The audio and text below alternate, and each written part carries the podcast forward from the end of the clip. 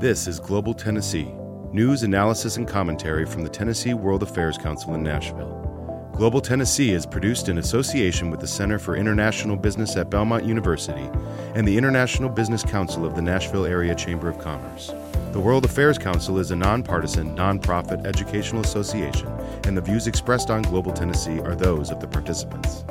This is Global Tennessee. I'm Pat Ryan at the Tennessee World Affairs Council in Nashville, Tennessee.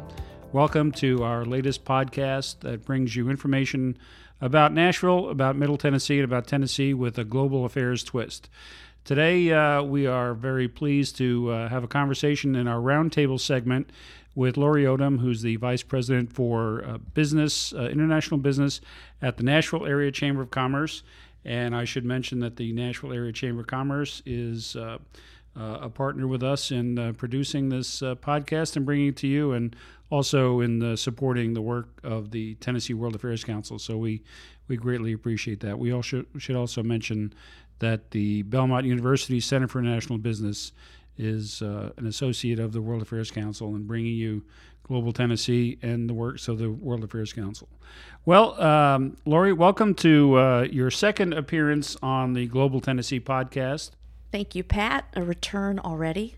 Yeah, well, we we're, we're just going to uh, bill you as a co host and have you uh, here as often as we can because you have your finger on the pulse of international business in Nashville. And uh, we appreciate uh, being able to share that with our listeners. Um, lots happening in uh, in Nashville on the international scene that uh, we can go through, and and we'll we'll go down a list of a number of things. But why, why don't you just uh, uh start off with uh, telling us what kinds of things are happening at the Nashville Area Chamber of Commerce, and uh, in, in, your role as Vice President for International Business, and you also staff the International Business Council. you you know more about what's happening in that arena than than just about anybody in town. So, so give us a, a snapshot of what's happening in your neck of the woods. Great. Let, let me start by giving you just a, a, really quick recap. We talked about this on our first podcast, but kind of going back, I'm on the Chamber's economic development team. So I'm focused on, keep saying the word business there, on international business. So a lot of that is foreign direct investment. So my main role is really creating relationships and exploring opportunities that would result in foreign direct investment happening here in our Nashville region. Uh, I also work with Nashville based companies that want to do business around the world to make sure they get connected to the resources they need, whether it's our uh, State Department of Economic and Community Development, who might have resources around exporting, or our U.S. Department of Commerce that can help them engage in new markets um, from a sales perspective. So that's what I do. It has been a really busy couple of, uh, I guess, about six weeks. And I think probably top of most people's mind right now is the Amazon announcement. That is not an international announcement per se, but um, I can tell you that has garnered a lot of international news and a lot of attention. And I've gotten emails um, from my network around the world that have learned about that project and really want to know more about why they chose Nashville, why they chose to come here. Um, for those of you who might not have heard about that project, um, about 15 months ago, Amazon announced that they were uh, seeking a location for their uh, HQ2, their second headquarters and it would employ about 50,000 people, average salary of about 100,000 um, dollars a year. So we um, submitted for that. We were um, one of 238 submissions. Wow. Yeah. They, um, they expected to get probably about 150. Um, they wound up with uh, about 238. We made the cut to 20. So that was big. We thought that was huge. And then uh, got a call in uh, mid September that there was a second opportunity. That nothing had been decided yet about the headquarters, but there was a second opportunity for an operations center of excellence around their logistics. So uh, think of kind of a headquarter for all of their logistics operations. And uh, we competed for that and then uh, found out on November 12th that we um, received that that project. So that was a $5,000 5,000 job project, um, average salaries there of $150,000 that will uh, start in hiring in Nashville next year and ramp up over the course of about the next seven years. So, a big, big, big project and, and one that we're certainly proud of this year. Well, you know, you say that uh, Amazon is not an international uh, topic per se, but clearly uh, Amazon is a worldwide corporation, and and uh, them to have such a significant footprint here in Nashville does uh, put one more star on uh, on on the map for Nashville, being a, a global city and uh, not just uh, foreign direct investment, but the corporations that we have here that uh, that look out to the world and and other things. And we're going to go down the list of some of those.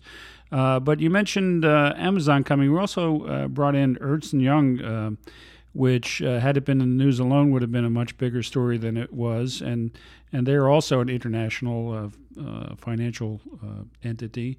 Uh, and uh, lots of other new things happening. And as you say it does get attention around the world when people see Nashville's name coming up on the, the global landscape of of these sorts of things it, it sure does. We um, announced the EY project, like you said, another uh, global firm um, operating around the world. Um, they're going to add 600 new jobs into the Nashville region, um, right here, just a few blocks over from where we sit in the Music Row area. And, uh, you know, we, we just continue to see growth, and um, in some ways, success begets success. So uh, you start to make some of those lists that you might not have been on before, and you start to see um, more investment coming in. As far as uh, foreign direct investment, you know, we we uh, often talk about uh, the numbers, but clearly Tennessee uh, does rely on uh, foreign direct investment for manufacturing. These are these are firms that are foreign based that have operations here in Tennessee, and and they range from large uh, corporations like uh, Nissan and Bridgestone to uh, suppliers to the automotive industry and, and to other industries. Uh, did you want to talk a little bit about uh, the, the scope of uh, FDI that has an impact on Nashville and and Middle Tennessee and Tennessee in more more broad sense? Sure. So you know, traditionally we've been a market that's been uh, heavily saturated by Japanese automotive investment. When people think about our foreign direct investment base, that's really the largest largest part of it, and that started because Nissan opened their first automotive assembly facility uh, in North America in Smyrna, Tennessee, back in the late 70s. So that really built that base with all the suppliers coming in but it's really diversified. We have a lot of UK based companies, uh, Germany, Canada, uh, Switzerland, Sweden, things like UBS Bank, um, Alliance Bernstein, which announced recently uh, AB came out of New York, but they're a majority French owned company. Um, you know, I mentioned Bridgestone. Um, Embraer, that's a Brazilian uh, air maintenance company that's here, Carlex Glass, which is uh, supplying in the automotive industry. I mean, we have uh, several, several employers in our 10 county region that are employing about 51,000 people, about 330 companies, 31 countries. We average in job creation about 20% of our jobs that are created every year are through foreign direct investment, and about 20% of our projects are through foreign direct investment. So it is a big piece of our economy. We partner very often with the state of Tennessee who has foreign offices around the world, and they are always promoting the state of Tennessee as a business destination, and we're definitely a big part of their story as they tell it around the world.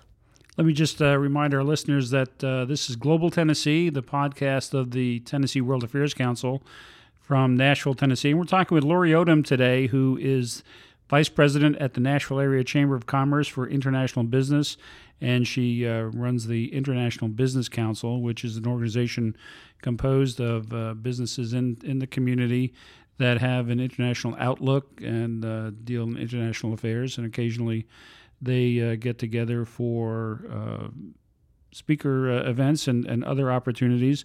So if you're in international business or want to get a better handle on what's going on in the realm of international business, you want to be talking with Lori about uh, membership of the International Business Council.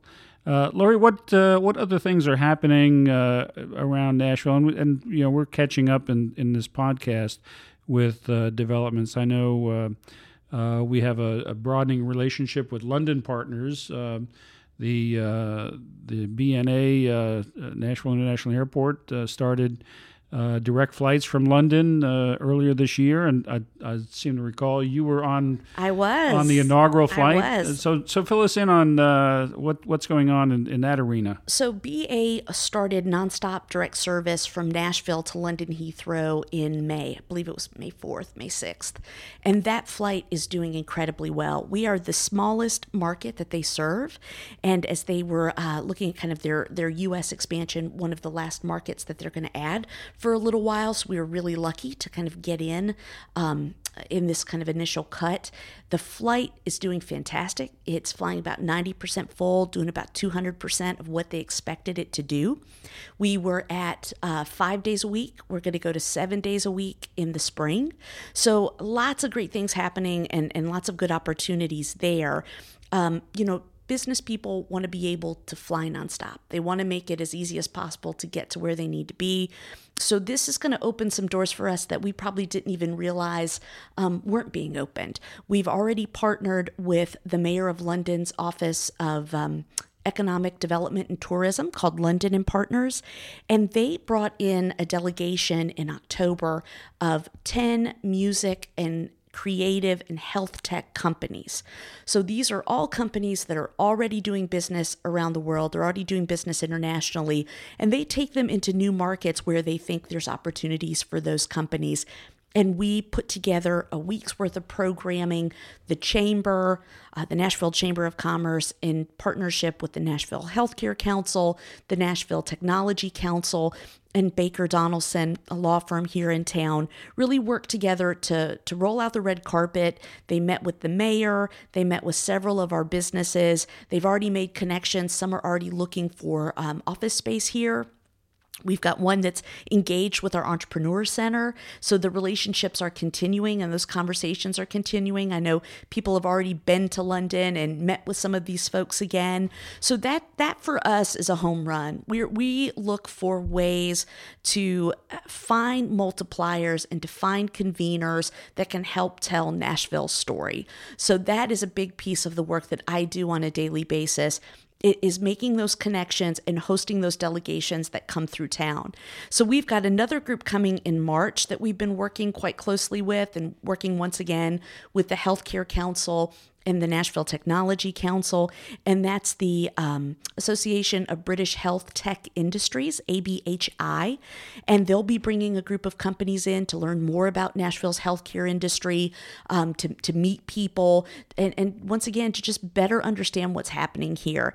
Um, as Nashville begins to see the success of being on these lists, of, of making Amazon's top 20, of being a top tourist destination, of being a top place for uh, millennials to live, of being a top place for uh, growth in the arts or for, for white collar jobs and GDP growth, you know, that really gets people wondering what's happening there and they want to visit. Yeah, well, certainly uh, this relationship uh, with uh, London partners and the opening of the uh, the air route from BNA to, to London Heathrow, uh, Heathrow being the uh, the premier stepping off point for for all of Europe. And you know, there's a lot of things going on with Brexit uh, that we're going to have uh, more discussion on. But uh, clearly, this is uh, a great uh, opportunity for Nashville to to increase its exposure to global things, especially in the business arena. but tip of the hat to everybody involved in, in making those connections happen. I, I noticed in the news that uh, the the BNA uh, overhaul is uh, looking like a, about a one $1.2 billion uh, adventure. So it, uh, obviously, uh, the the London route is, is probably not the last of international uh, opportunities that we see coming out of our, uh, our no I, I, think we'll we'll be seeing growth in that area in the next few years i mean it, it is a complicated process um, to get planes moved to get schedules aligned right. to get FAA approval um, you know there there's so much that that goes into getting all of that in place but i think what we've proven with this flight is there is the demand in this market and there's the demand both ways. Uh, typically, when they open a new route, they told us that it was about 50%, or it was usually about 50%, or more, most of the traffic was coming from the UK into the US market. On this flight in particular, it's about evenly split 50 50. So, you know, that shows them that there's interest on both sides and Sure. they can fill the flight in both directions. Right. So, you know, it doesn't take long. That's a competitive industry. People are going to hear those numbers and they're going to be looking at, at what they need to be doing to service this market. Yeah, I'm sure people, uh, not just business people, but tourists who want to get to London who don't want to go to such uh, lovely garden spots as John F. Kennedy Airport in New York uh, would much rather go BNA to Heathrow. Uh, Yeah. so that's that's a good deal. And BNA has done a great job if you you just you know, I mean coming out of customs, all of the processes, it's so easy and so smooth. It's it's a great flight. Right. There are airports that people uh, like to go through and some that they avoid like the plague, and, and BNA is definitely the former. Uh, we're uh, we're closing in on uh, time here. Let, let's go through a, a couple of uh, quick things on on your list that you'd like to share with listeners. What other issues are are out there that either have been um, uh, brought to fruition or things that are coming down the pike? Well, I mentioned the ABHI group, and we've got another group coming in looking at blockchain after the first of the year. Um, you know, we just continue to see uh, a lot of growth and a lot of development and a lot of new projects coming in. And we uh, we're very pleased that uh, we've been working with the International Business Council on, on a number of uh, visitors. We have a delegation coming in next week of consuls general from five of the uh, consulates in Atlanta, and they'll be here to talk about European issues. And we're uh, looking forward to having an interview uh, for our Global Tennessee podcast with uh, with those five consul generals at uh, at your place at the Nashville Area Chamber of Commerce downtown next week, and we'll have that on on the podcast in in coming weeks. Um, we we're still pleased that. You, uh, along with uh, Baker Donelson, coordinated with us on the uh, Senator Bob Corker luncheon at the end of October. That was a, a tremendous event, and that's available on uh, an earlier episode of our podcast. Just go to iTunes or SoundCloud, and you can find the, the full extent of uh, the Senator Corker uh, podcast, the, his uh, his luncheon that uh, we had uh, down in in your place. And you know he's leaving office, but he's certainly been a busy lame duck um, up in Washington with all the international things going on, and and we were very pleased to have the chairman of the Senate Foreign Relations Committee being one of uh, one of the senators from Tennessee. Um, lots lots going on. Uh, we're going to cover more in uh, future roundtables, and and hopefully, Lori, you'll uh, you'll be with us for those things. Uh, any any last thoughts on uh, what's happening business wise, international affairs, uh, things that uh, you want to share? You know, Pat, there's so much going on. It's hard to to pinpoint one. I'm I'm really looking forward to hearing the consuls general next week. I want to know the latest uh, Brexit update from our UK consul general Andrew Staunton. I'm excited to hear what he's got to say. I'm interested to hear what's going on with the uh, yellow vests in France and the protests and and what can be shared through our French consul general. Um, you know, just there's just so much happening in the world right now. It's hard to keep your your fingers and in the pulse and your hands around everything. And that's one reason why I'll make my pitch here for the Tennessee World Affairs Council. I encourage you, if you're listening to this podcast, please get engaged. It's a, it's a better world when we all understand what's happening. We're not trying to push an agenda on anyone. We're just trying to inform people of the world that they live in and what they need to be aware of. So please, if you're listening, spread the word, pass this link around to your friends, join, uh, give us an email, tell us what you'd like to hear, what you'd like to see, and uh, thank you for listening. Well, thank you, Lori, for those those kind words. It's always uh, nice to have somebody uh, uh, bang the, the drum for us. Uh, I'll just mention that uh, if you're interested in getting in touch with the World Affairs Council, you can drop an email to info at tnwac.org. That's uh, tnwac.org. Or give us a call, 615 460 6011, and we'll be happy to talk to you about what we do and uh, explain our programs. You can also look at our website at www.tnwac.org. We're heavily involved in community affairs. We do a distinguished visiting speaker program, and we also uh, spend a lot of our time with education outreach. Uh, project we have called World Quest for high school students, and we will be having a Tennessee State Championship match in February.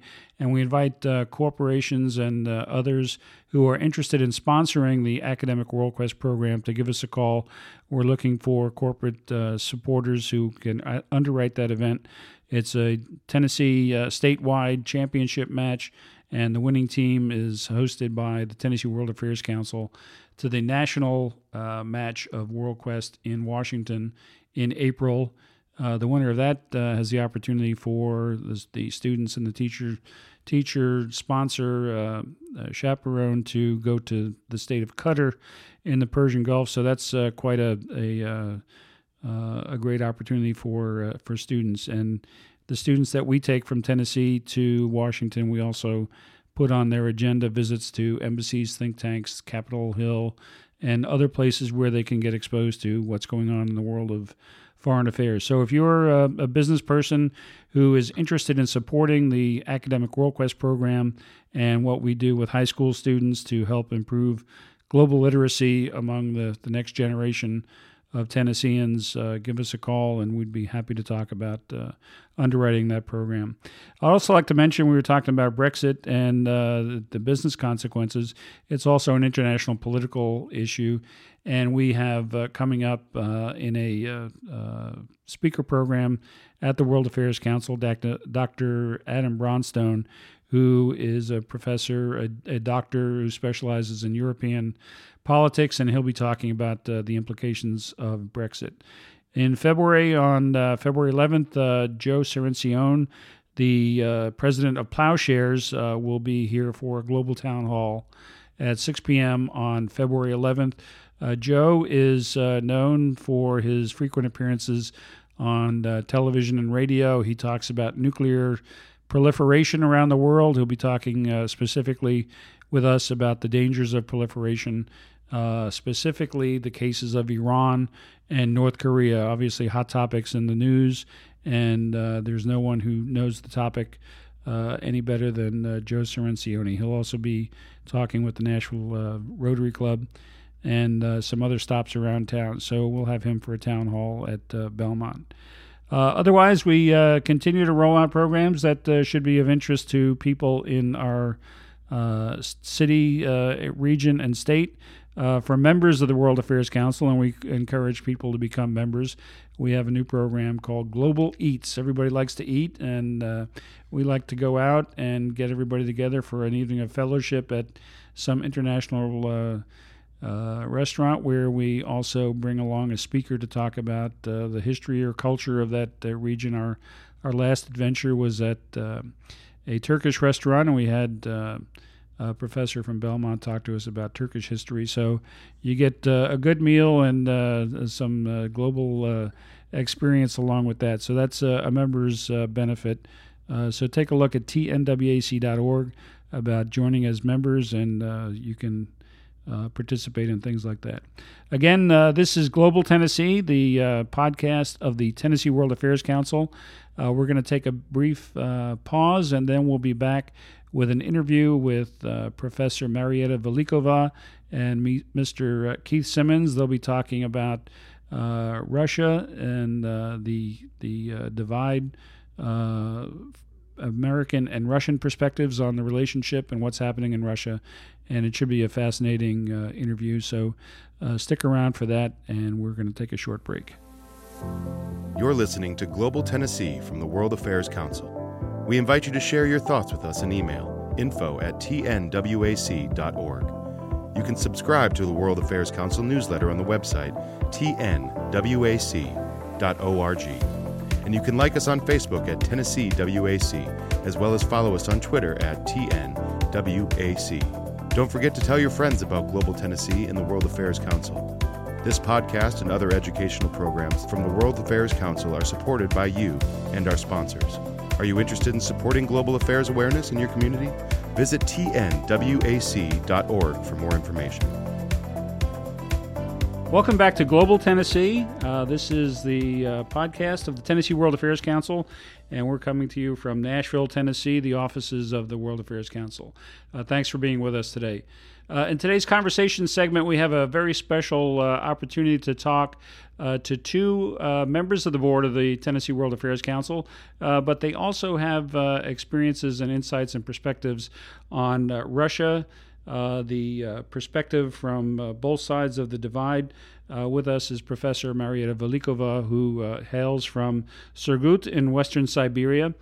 She is a professor of economics at the Belmont University Business School. She has been in the United States for decades now, having come initially after the end of the Cold War as a student to Idaho from Siberia to Idaho, uh, where she was an exchange student, and then later got uh, advanced degrees, uh, master's and PhD, at Mississippi State University. And we're also joined uh, by Mr. Keith Simmons from uh, the World Affairs Council Board and uh, a retired managing partner at Bass, Berry, and Sims law firm here in Nashville, Tennessee. Uh, he also has uh, experience in um, uh, military service of having served in the Strategic Air Command as a missile launch officer of a Minuteman missile uh, complex that uh, during the Cold War he probably developed some ideas of what uh, the adversary, the armed forces of the Soviet Union, and the people of of the Russian Federation were about. And he's going to talk about it, that perspective and his perspective gained in a visit he took to uh, Russia in August uh, as a tourist. But uh, when he came back, he had uh, uh, great new impressions of, of the Russian people, culture, history, and so forth. So we're going to have a great conversation today about uh, Russia. the the divide between Americans and Russians in perceptions, and uh, what both sides of, uh, of the divide look like. Uh, first, uh, let me welcome uh, Marietta and, uh, and Keith. Thank you both for being with us today on Global Tennessee. Thank you. Thank you, Pat.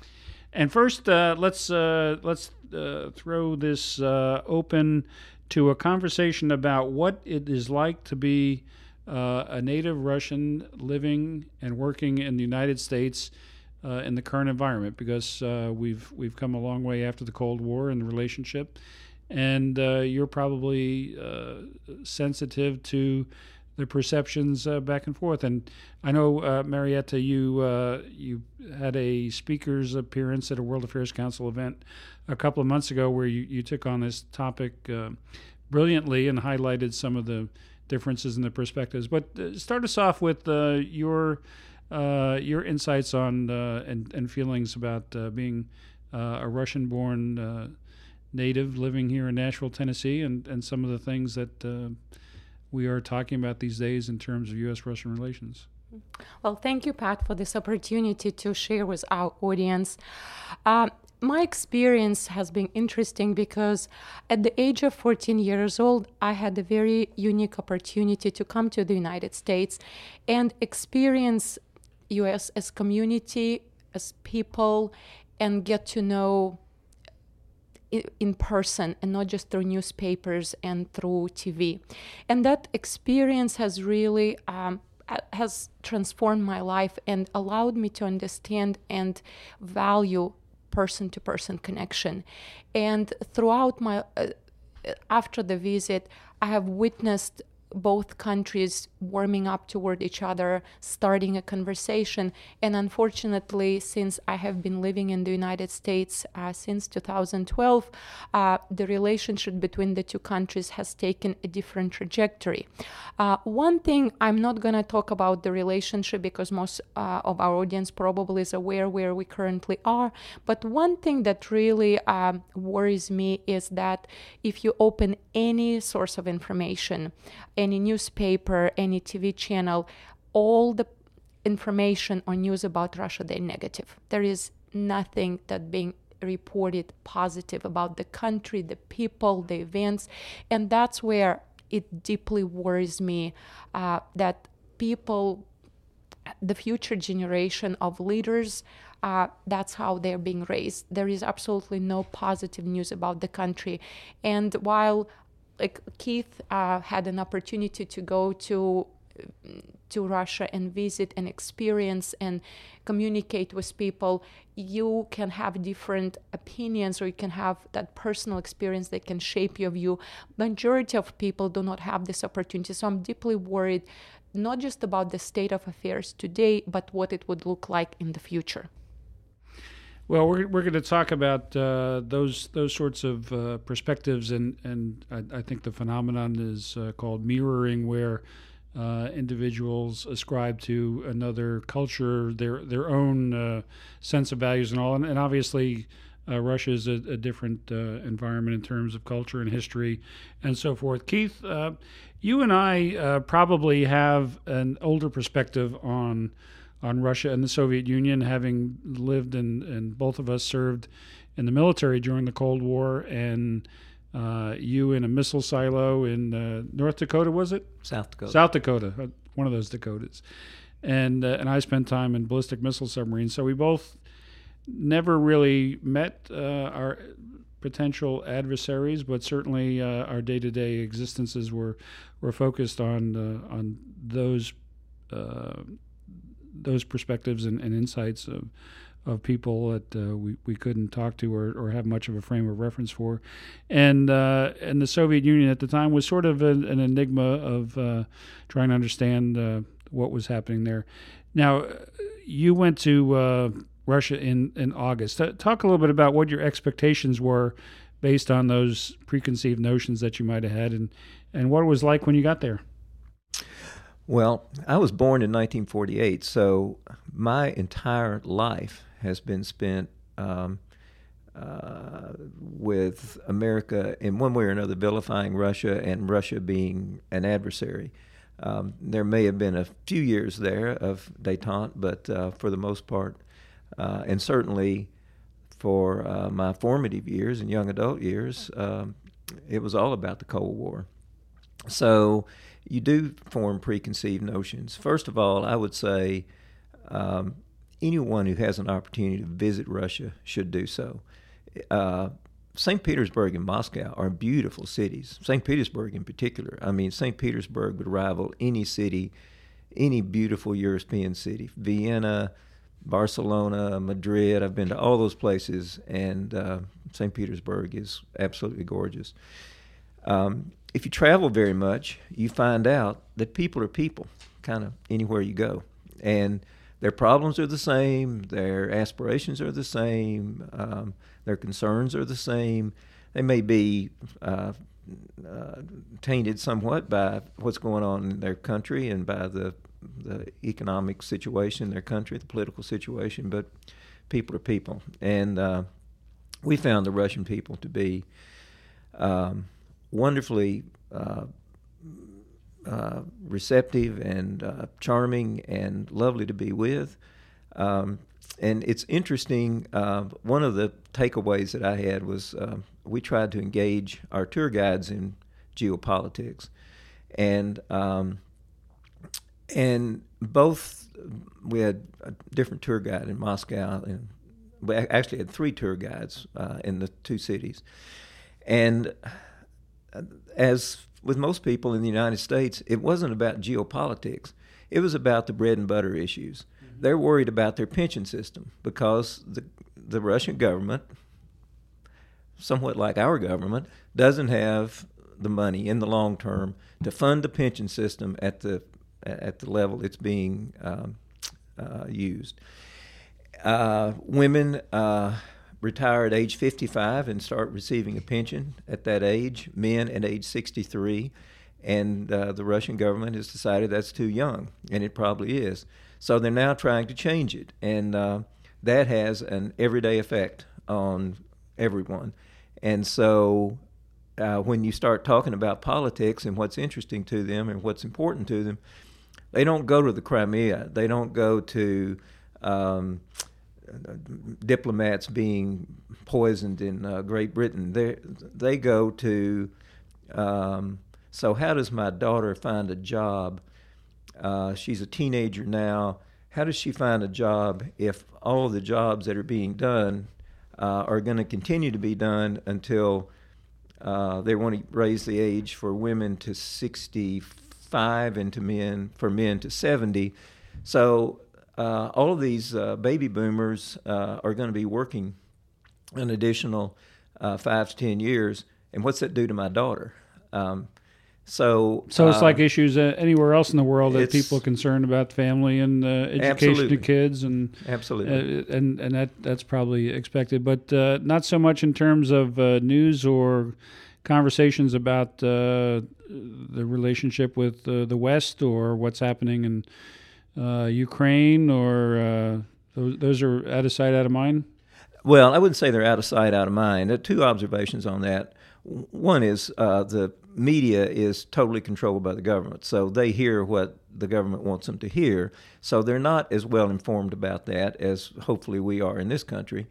Um, uh, the other thing I would observe about that, though, is that um, we found them very open to expressing their opinions.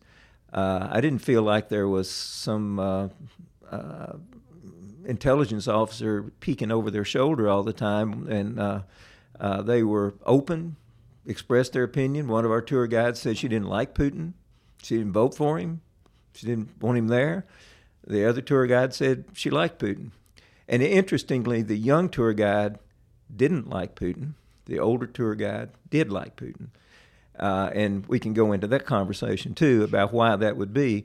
But um, so we didn't find them. I've been to Cuba before, and in Cuba, nobody expresses their opinion because there's somebody around every corner listening to them. Um, it's a much more repressive sort of world than we found in uh, Moscow and St. Petersburg. Marietta, uh, as you listen to that perspective of an American traveling in, in Russia, uh, I know that in your conversation previously at, at a World Affairs Council event, uh, you were concerned about how uh, the the relationship is is being shaped uh, in such a way that the future generations are going to come away with uh, hard hearts towards the other side. Um, what what's your take on on Keith's observations and and those concerns about uh, their perception versus reality of uh, of the divide? I think I'll, I'll start with a personal uh, story. My parents uh, have come to visit me three years ago, and they don't speak English. They are huge patriots of Russia. And so, as they were coming, it was okay, we'll come, we'll visit, we'll see where you live. But there wasn't a lot of enthusiasm and excitement per se. So, and after they've been here for three months, they have left with um, just being completely taken away by the hospitality, kindness of people, inviting them to their homes, sharing food, preparing southern dishes, sharing life stories. And so um, I think that is just one of the examples that shows that, just like what Keith said, that we have governments, we have conflict. We have Ukraine, we have Crimea, we have hacking of US elections, and many more issues. But when we take it to people level, um, that's where the conversation happens. This is where connections happen. So, uh, at the end of the day, despite all the existing problems and conflicts and adversarial interests, I believe that people at their core here in the United States and in Russia um, share similar concerns. Uh, aspirations, hopes for their children, for their countries. So uh, that's where I would just start how powerful is an opportunity to experience country and meet people in person.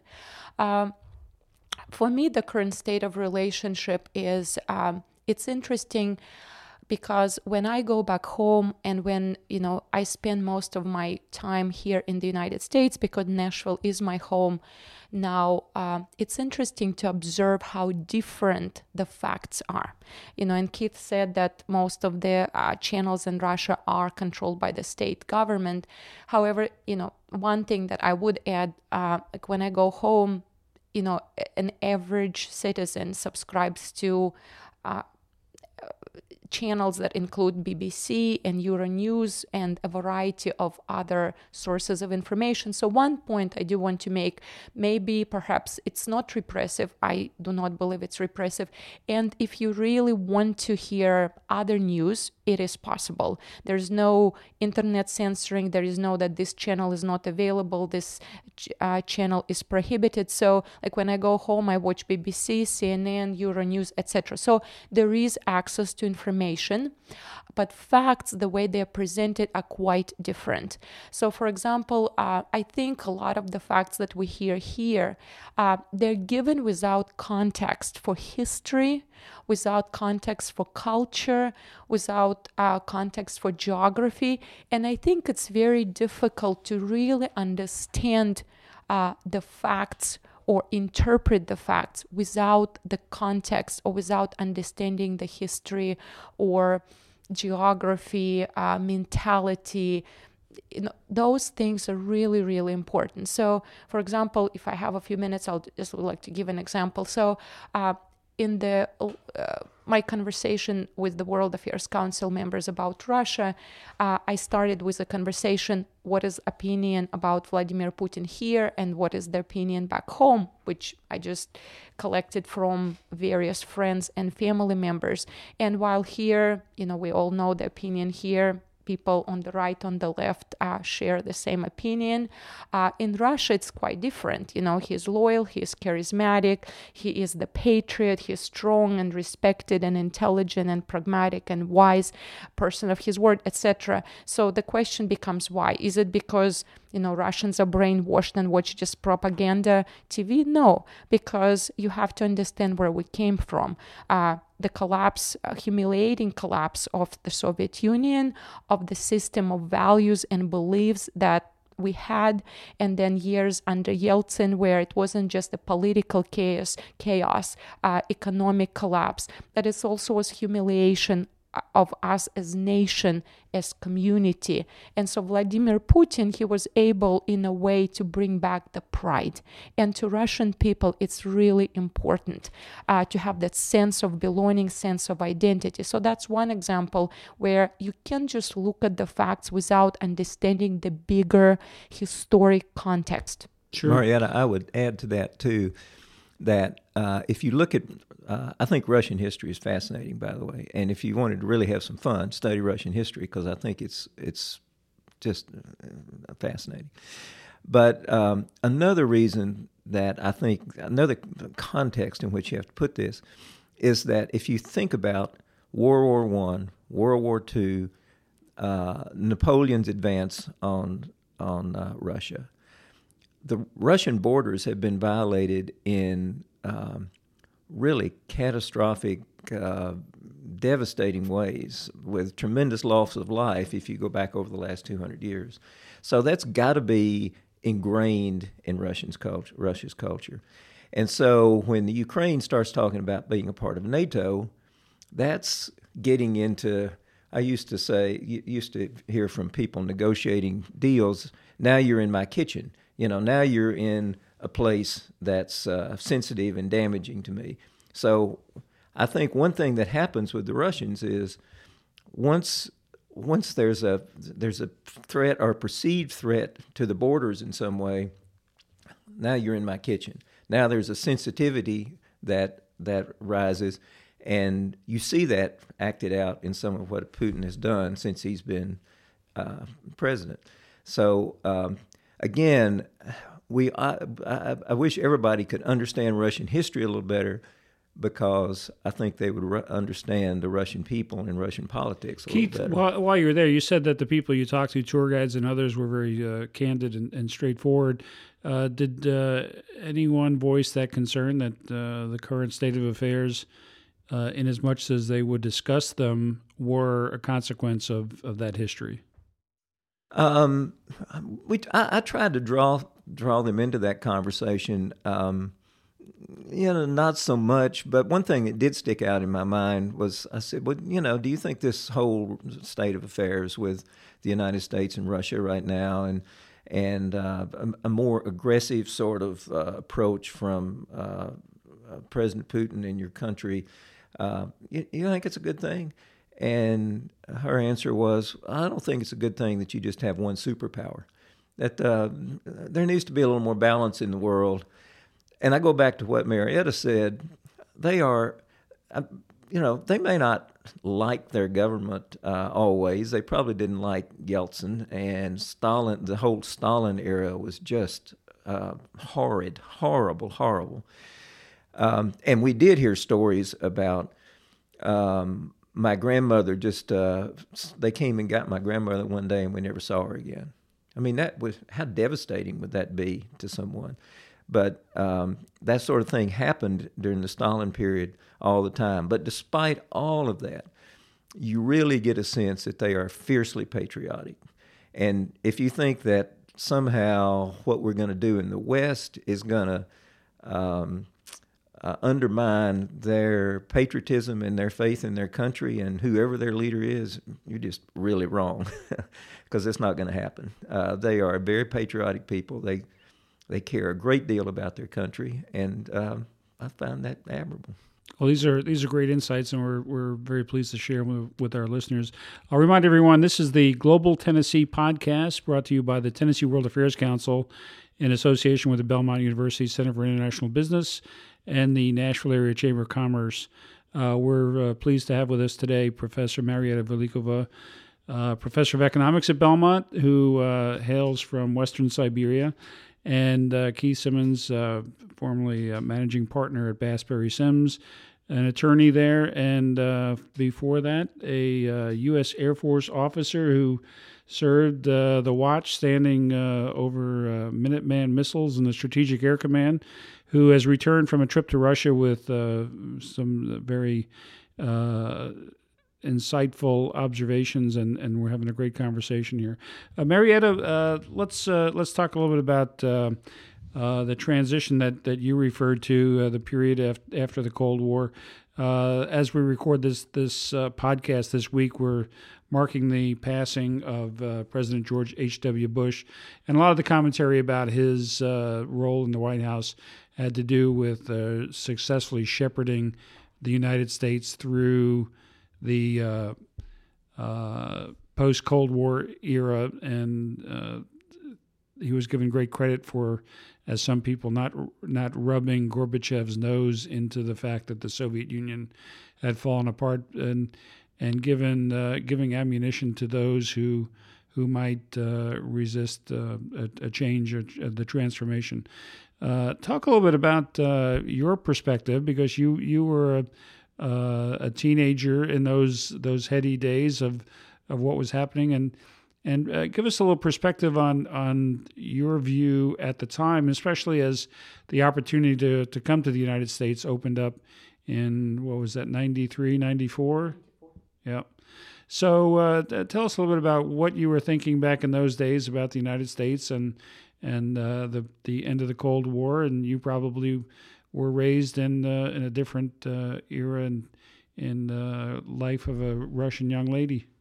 Okay, well, uh, I'm going to start with the statement by Keith. He said that the Russian people extremely patriotic, and it's really really true because our history if you just like what keith said you know we had world war one world war two cold war uh, the history is devastating and despite all that what held the nation together uh, was the patriotism i'm just even thinking uh, like after the World War II, what the nation was able to accomplish just on pure patriotism and pride.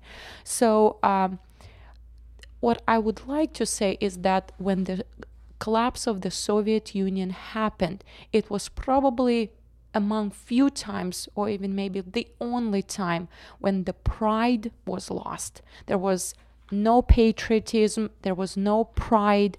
And I think that's why those few years after the collapse of the Soviet Union, early 1990s, were absolutely devastating in every single possible way for the Russian nation.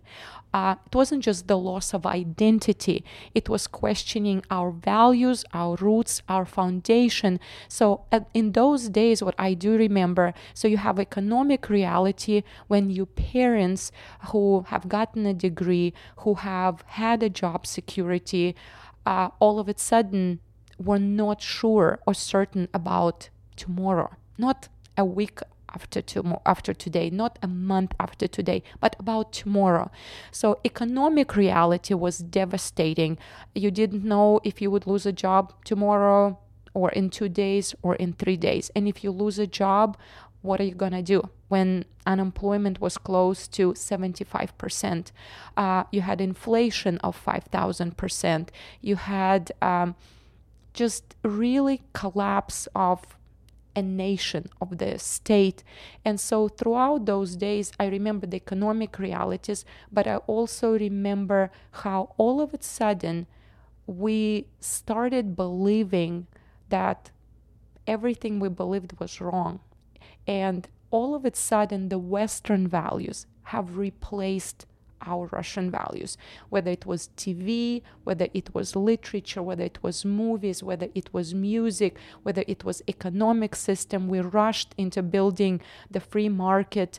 Um, economic uh, system mimicking united states without really understanding the constraints uh, you know china did it a different way so so that's what i remember i just remember chaos and confusion uh, politically, economically, emotionally, spiritually.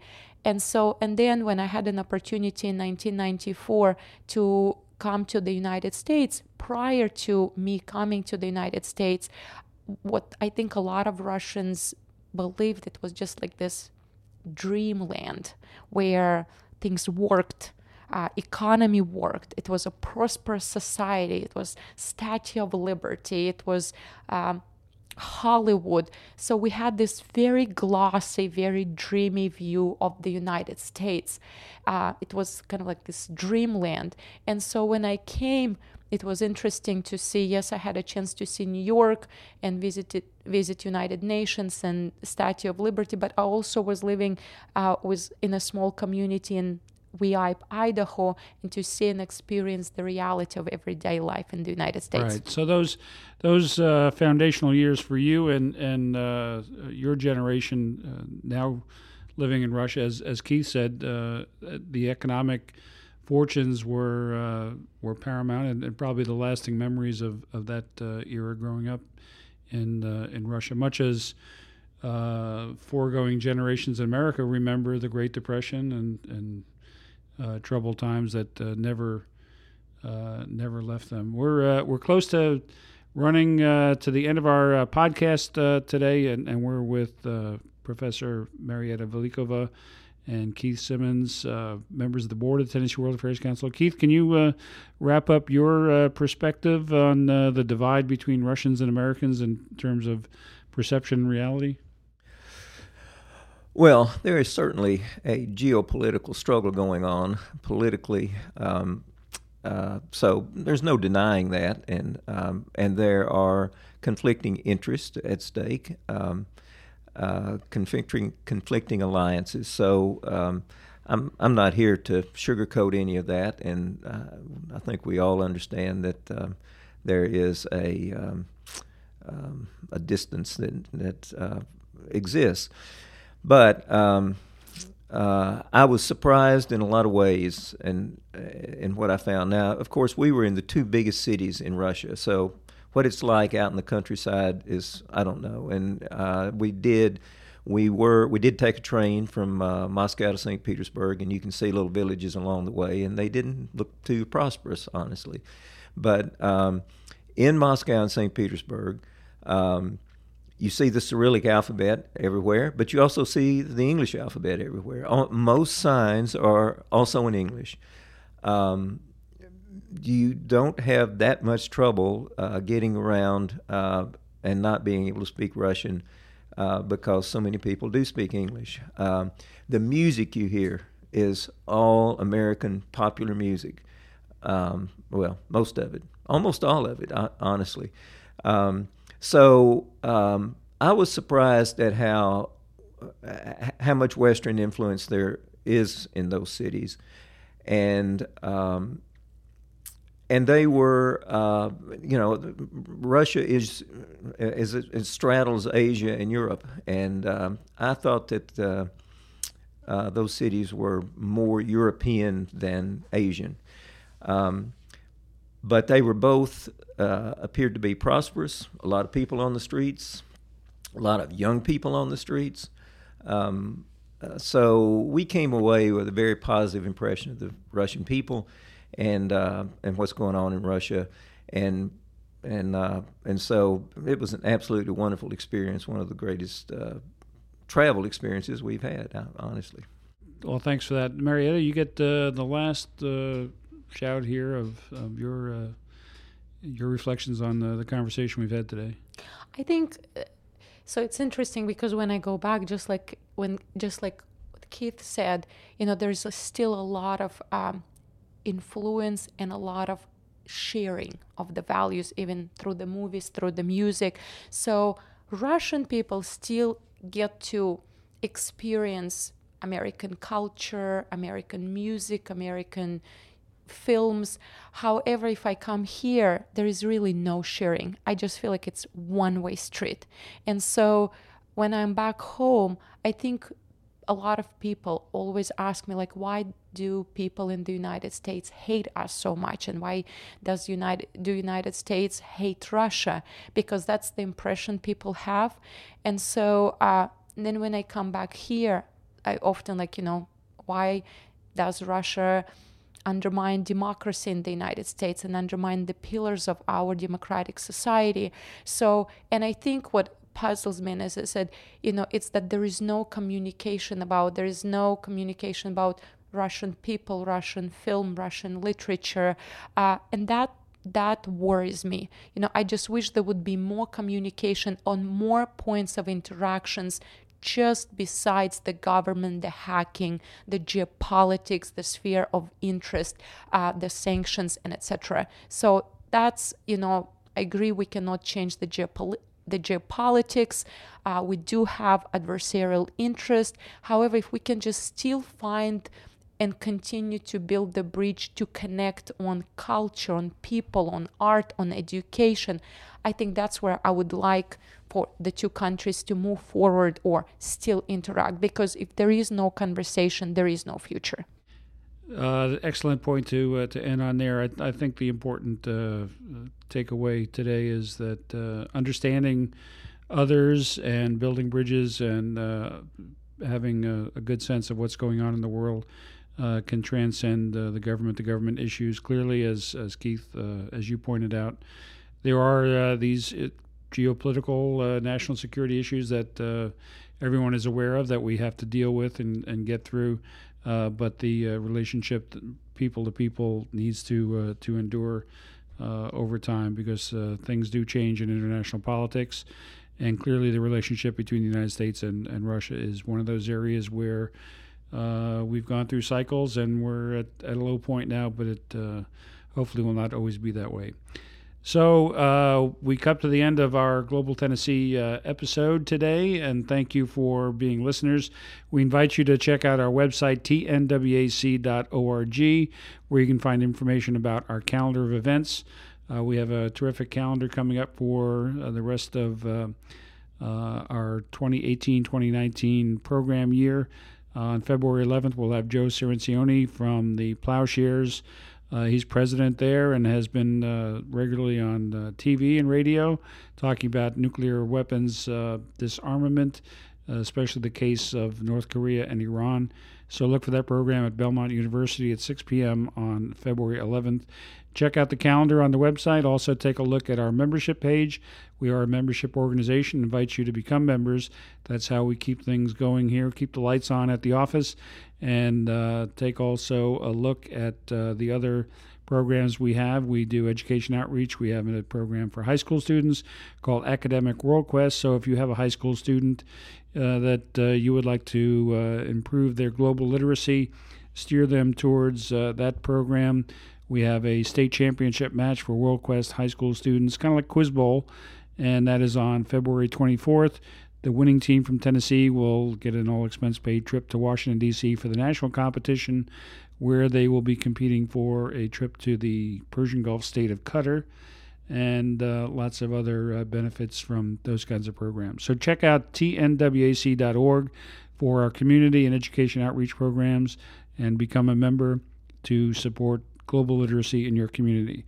I'd like to again thank Professor Marietta Velikova, who is from the Belmont uh, School of Business, professor of economics, and a native of Surgut in western Siberia, and Keith Simmons, an attorney here in uh, in Nashville, Tennessee, who uh, is uh, both of them are members of the Tennessee World Affairs Council Board of Directors.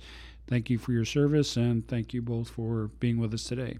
That's it for uh, Global Tennessee, and we look forward to bringing you a podcast in the, the near future. Thank you. Thank you, Pat. This has been Global Tennessee from the World Affairs Council in cooperation with the Center for International Business at Belmont University and the International Business Council of the Nashville Area Chamber of Commerce. The executive producer of Global Tennessee is Patrick Ryan, senior producer Logan Monday, technical advisor Bill Ryan, and the voice of Global Tennessee as well as the Penn Jones Conspiracy. I'm Benjamin Olson. Visit tnwac.org slash podcast for more information.